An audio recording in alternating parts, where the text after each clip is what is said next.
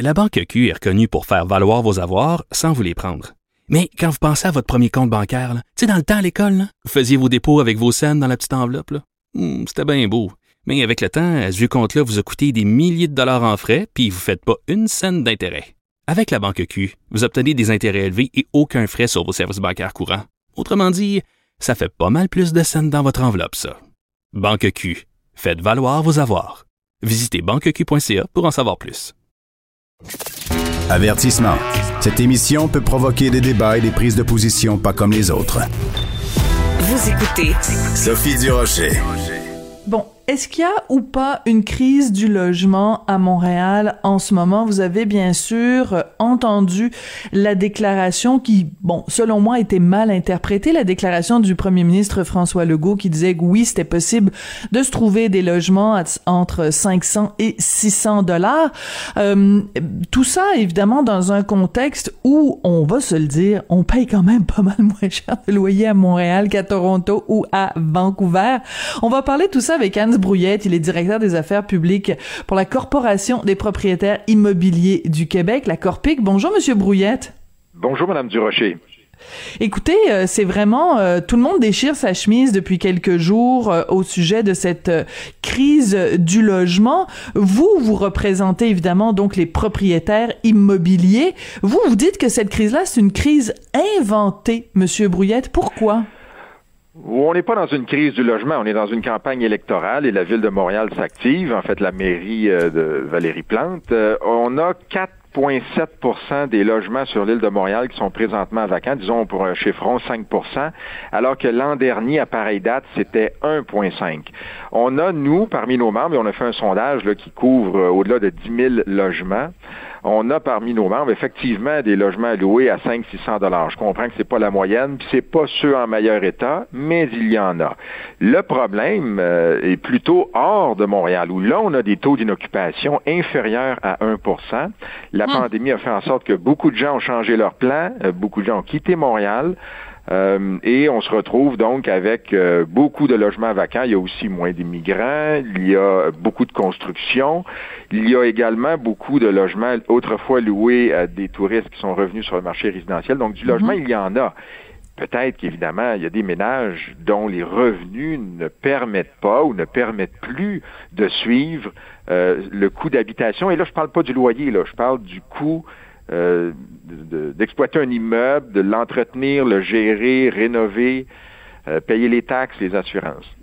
Oui. Alors, vous donnez beaucoup d'informations en une phrase, donc on va décortiquer tout ça, si vous permettez. Euh, Monsieur Brouillette, vous dites que euh, y a beaucoup de gens donc qui ont qui ont quitté Montréal, donc qu'il y a d'autres endroits où en effet le taux de de, de vacant est euh, vraiment minime. Ce serait quoi les endroits où justement on se retrouve avec moins de 1% de logements vacants?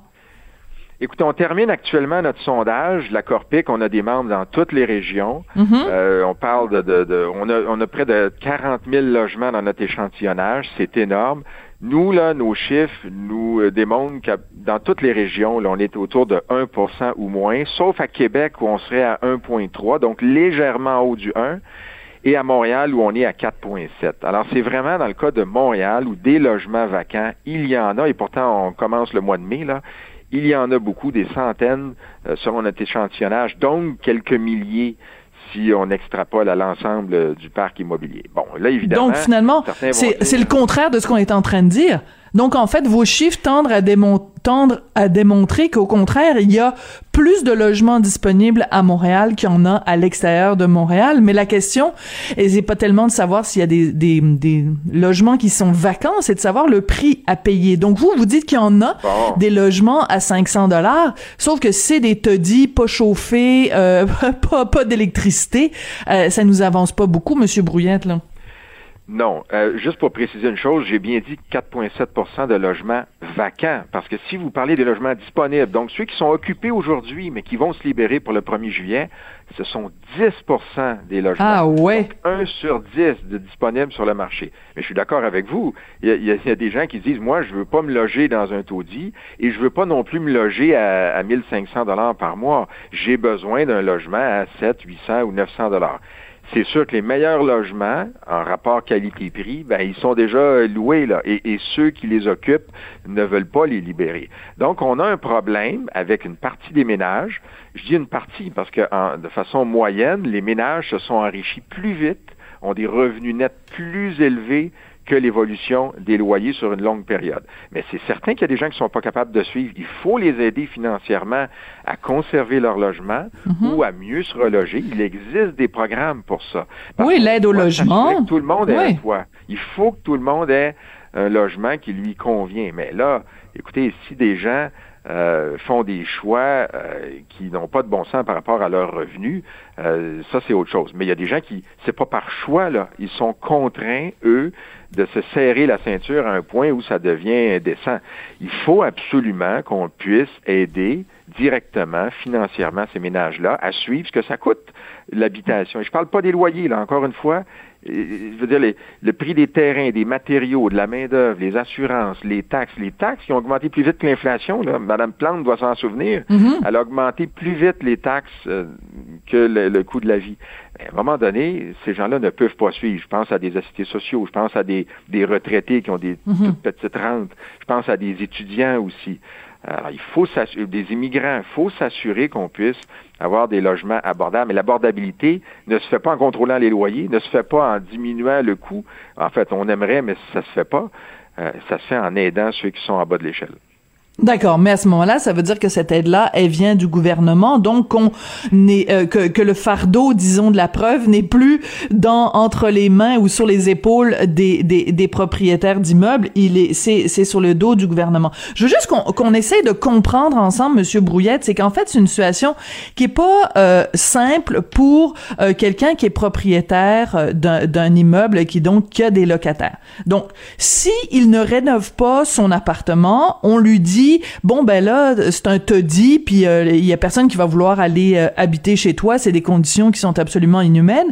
Si il fait des rénovations, ben évidemment ça a un coût euh, et on sait que évidemment le coût des matériaux a augmenté terriblement au cours des, derniers mois, des dernières années et à ce moment-là quand il veut remettre son logement sur le marché, il est toujours bien pas pour le, le remettre sur le marché au même prix que c'était avant puisqu'il faut qu'il puisse défiscaliser en fait les, investissements qu'il a fait. Donc c'est un petit peu un catch 22. Euh, il est perdant des deux côtés comme propriétaire, non? Ben, c'est pour ça qu'il se passe des choses actuellement dans le marché. C'est vrai qu'il y a des promoteurs qui rachètent des immeubles, les vins des locataires euh, font des transformations.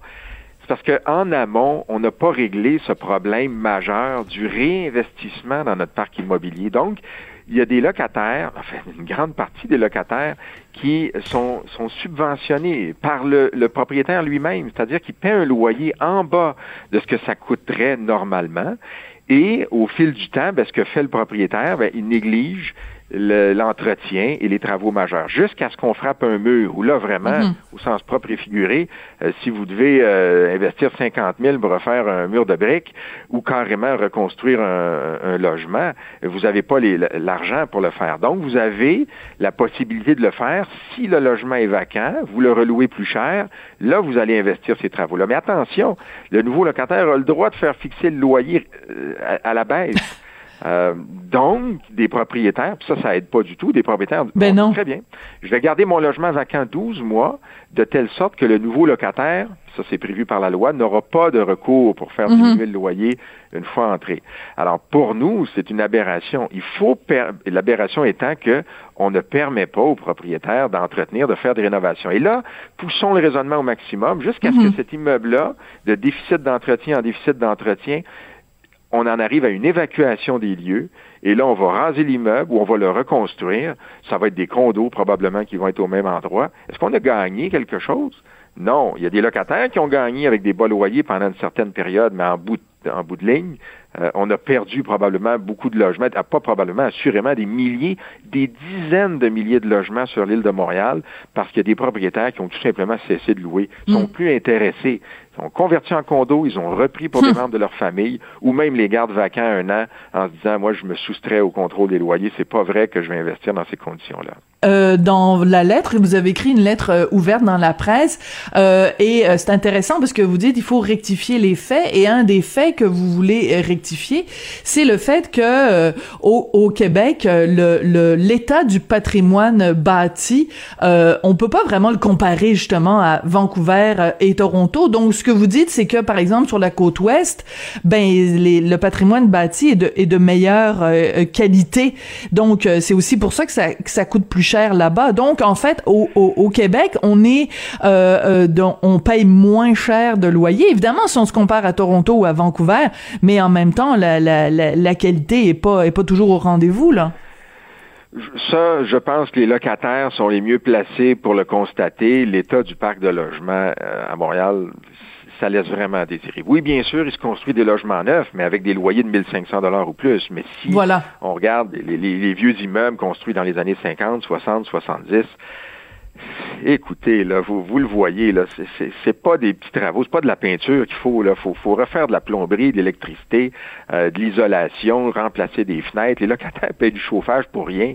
Euh, il faut rénover notre parc immobilier, mais on mhm. peut pas avoir des, loyers qui sont 36% euh, moins que la moyenne canadienne et espérer, avec les coûts des matériaux qui sont les mêmes, euh, avec les coûts de main-d'œuvre qui sont au moins équivalentes, euh, avoir des, logements en, aussi bon état que ce qu'on retrouve ailleurs. Donc, on est en déficit d'entretien et on est en train, on a déjà, depuis une bonne décennie au moins, frappé un mur. Et là, on voit que des logements sont retirés du marché pour faire autre chose. Pourquoi? Parce que ce n'est plus euh, rentable. Alors, c'est extrêmement préoccupant de, de voir comment les gouvernements, d'année en année, n'ont mhm. jamais, ne se sont jamais attaqués à ces problèmes fondamentaux comme la fixation des loyers. vous, vous l'avez dit, mais on le rappelle, 43 ans pour pouvoir amortir des travaux majeurs. Comment voulez-vous qu'un propriétaire euh, maintienne en bon état son, son logement ou demeure intéressé euh, à, louer des logements. Donc, la solution que certains disent, ben, on va construire du logement social, mais je vais juste rappeler une chose. Le logement social coûte au-delà de 200 000 l'unité. Alors, si on veut utiliser les fonds publics pour créer du logement social, c'est peut-être pas le meilleur euh, moyen.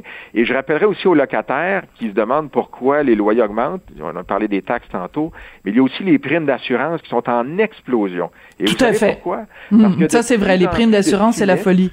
Oui. Et les dégâts d'eau. pourquoi? Parce que les, pourquoi il y a des dégâts d'eau? Pourquoi il y a, il y a, tant de problèmes?